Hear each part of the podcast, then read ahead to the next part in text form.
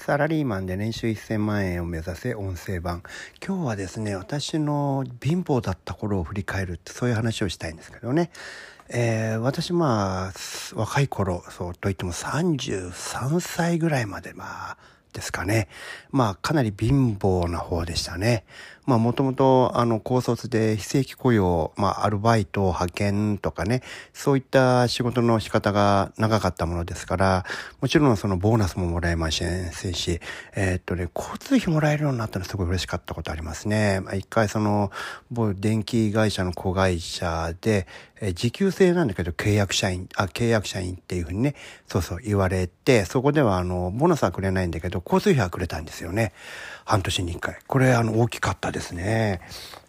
私その頃あのバイクで通っていましたから、えー、このまあ交通費に比べてガソリン代の方が安いんでねあこれで交通費の浮いたななんて思ったことがありましたけどでそうやってあの相当お金がね、えー、ない人生が随分長かったわけですけどあの頃のね自分はやっぱりそのね貧乏になるべくして貧乏だったなと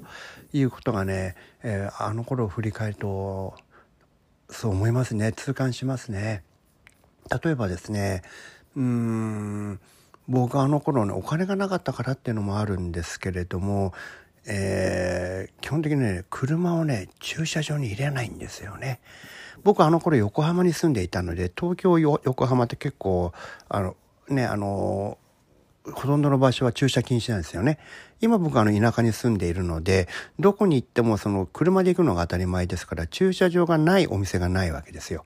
ところが東京、横浜、川崎、ああいったとこですと駐車場ないのが当たり前ですから、そうするとどうするかというと、有料の駐車場に自分でお金払って止めなきゃいけないわけですよね。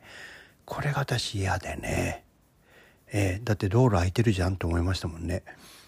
でまああの駐車違反って書いてあるけどもそれ捕まるかどうかは運の問題でね。みんなそこら中止めてるんだし。ですから定期的にくるくる見回って捕まらないようにしたらいいじゃんなんて本気で思ってましたもんね。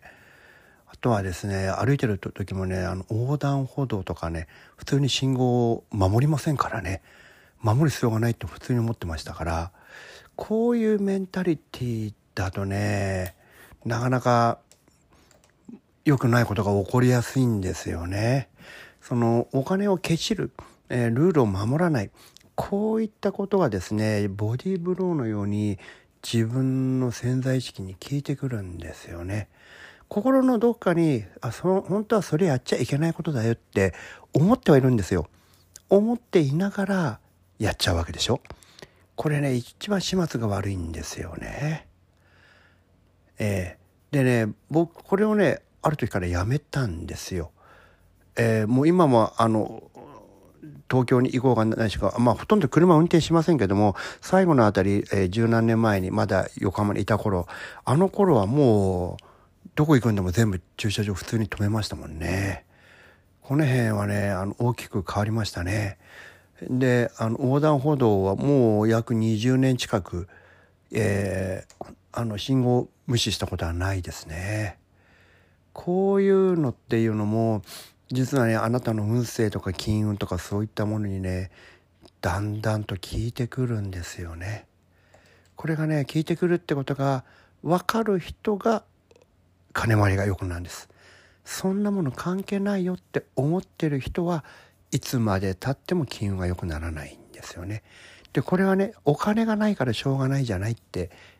思いがちなんですけどこれ順番はどっちが先かっていうとね、えー、そういうことをしちゃうことが先なんですよ。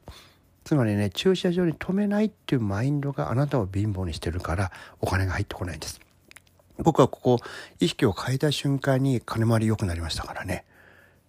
えー、ですから、あのー、ちょっとしたことでね、あの、正しい道を選ぶ。ね、ずるいことをしない。汚いことをしない。後ろめたいことをしない。ね、そういったことをしないようにするために、ちょっとしたお金をちゃんと、えー、ケチらず使う。これをね、続けているだけで、実はあなたの金運って上がるんですよね。不思議なことに。本当不思議でしょ？でもね、これが、えー、この世のね、えー、なんていうかね、成り立ちというか、ルールというか、えー、そういう法則というか、そういったものがねあるんだなっていうことが、えー、僕はその考え方を変えて金運がね良くなったから余計そう感じるんですけども経験上ねこれはあの大きな、